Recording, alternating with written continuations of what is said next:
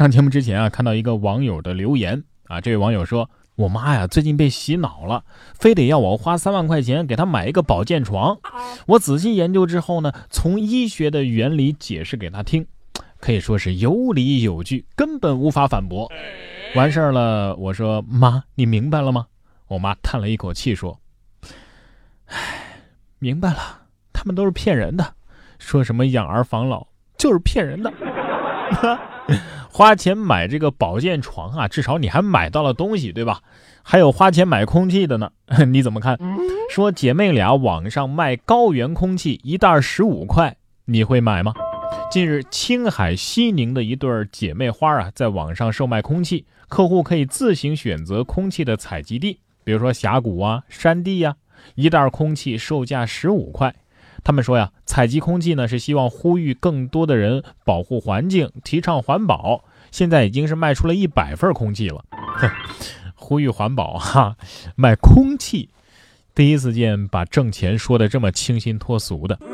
这买回去的空气会不会有一股塑料袋味儿啊？那不是感觉更不健康了？对呀。再说这是高原空气，高原呐，不会缺氧吗？高原的空气缺不缺氧的咱们另说，但是山城的路却常常迷得我头晕目眩呢。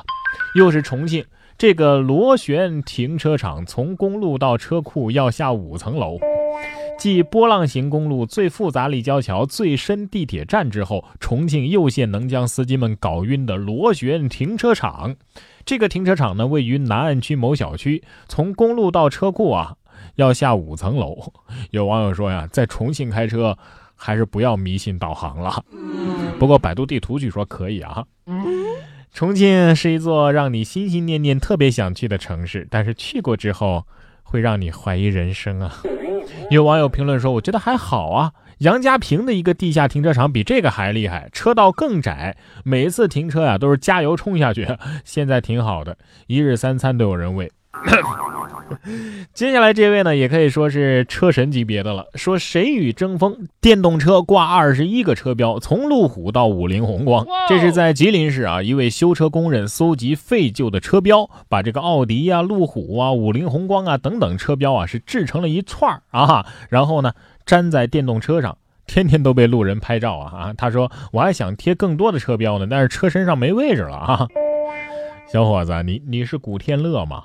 你是每超过一辆车，就会把它的车标掰下来粘在我的电动车上。从路虎到五菱宏光，我的封神之路就要走到尽头了。不瞒你说，我修车之前呢是穿糖葫芦的，是吧？搜集这么多车标有啥用啊？能换辆汽车吗？啊？你看看人家用这个钱叠爱心啊，叠了六年，坚持六年，终于啊换了辆汽车。九月二十七号，四川的古蔺县一个女子啊，提着一箱零钱去买车，销售人员打开之后啊，惊呆了，全是十块和一块钱的这个纸币啊，而且每张呢都被折叠成了爱心状。六年的时间，这个女子的丈夫呢，每天都用这个十一块钱啊叠成两个爱心，如今已经是装了满满的一大行李箱了。那些一直说你要不要我的小心心的人，我们要的是这种小心心，你给吗？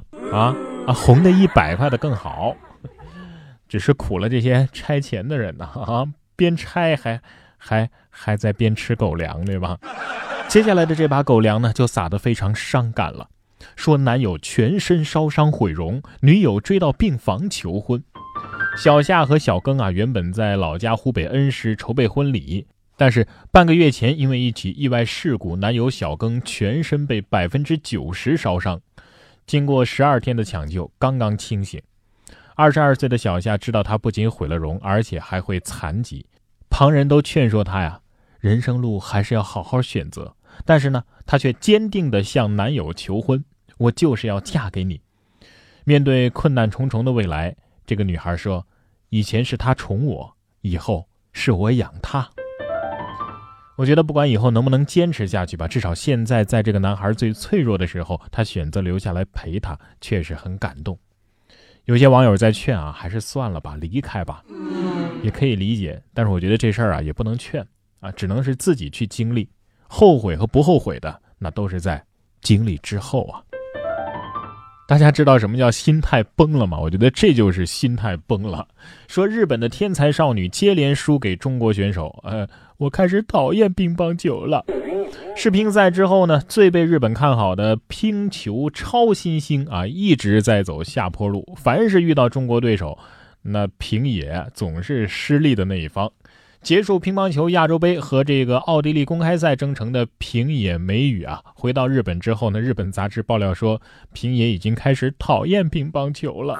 这不是正应了一句话吗？男怕嫁错郎，女怕入错行。哎，好像有点不太对啊。回去之后可以出本书，《五十天学会乒乓球，从入门到放弃》。跟你说了，不要轻易招惹中国选手。你没跟那个被张怡宁打绝望的瓷娃娃交流过吗？啊，乒乓球这个游戏吧，早就被人民币玩家破坏了游戏平衡了，你知道吗？这位玩家，你也破坏了人和人之间的信任。你说遇到这种人你怎么办？说男子啊捡到他人手机，向失主要求得媒体报道他才愿意归还。近日，广州的林先生丢了手机，捡到手机的人呢找到了林先生，然后说呢手机在他那儿，让林先生去拿。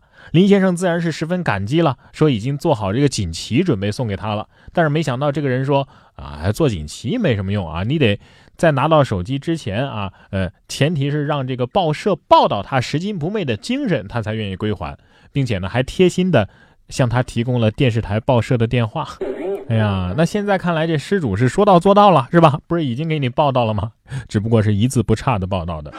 你说这新闻啊，你说他是拾金不昧吗？当然是了。那手机会还给失主吗？会呀。那他要求这个媒体报道报道了吗？报了呀。那媒体报道的情况是真实的吗？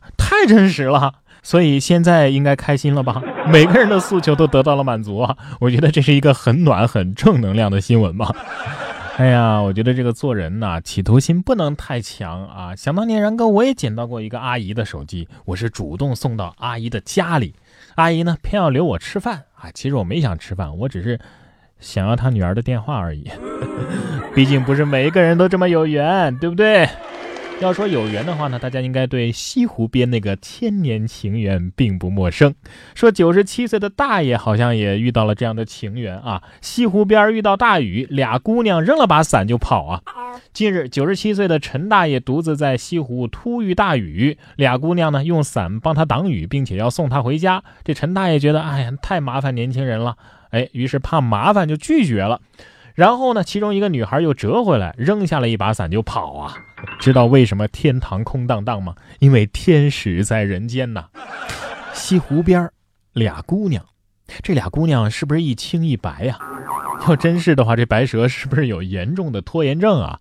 来晚了八十年啊，对你们来说不算什么，是吧？但是对于一个凡人来说，一个美好的十七岁少年就生生的拖成了老爷爷了啊！接下来要说的这只哈士奇啊，跟警方也有这个特别的缘分。饿了强舔宝宝的奶瓶，犯事的哈士奇进了派出所。日前，在江苏靖江啊澄靖园区派出所接到了报警。根据报警人介绍，当时呢，他正和家人呢在餐馆内用餐。不知道从哪儿窜出一只哈士奇，可能因为太饿了，于是呢就舔了小孩的奶瓶，被他逮了个正着。由于当场没有人认领这只狗，他们就只能打电话报警了。民警确认狗主人确实不在餐馆之内，于是呢把这只哈士奇啊带回了派出所，并且呢把哈士奇的信息啊发到了朋友圈寻找狗主人。当天晚上呢，哈士奇的主人主动联系了民警。经介绍啊，他原本是早上出去遛狗，没想到这一松绳子呢，狗就不见了踪影。哈士奇呢，现在是失而复得啊！主人呢，连声对民警表示感谢。我说二哈呀，这下这事儿犯大了吧？你看都进去了。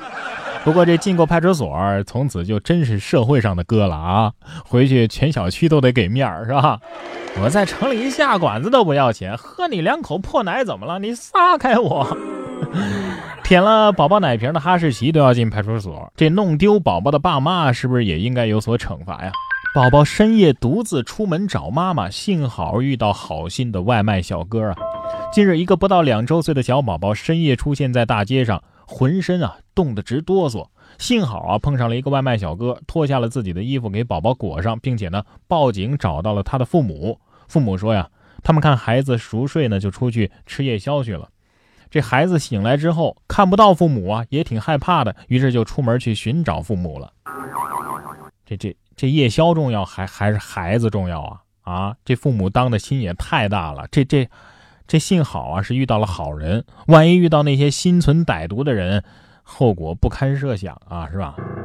这实在饿的不行了，你可以点个外卖嘛，是吧？不一定非得出去吃啊。哎，说不定就是这个外卖小哥给你送餐呢。对呀。所以，如果有一天你点的外卖到晚了，请不要着急，有可能外卖小哥正在拯救世界。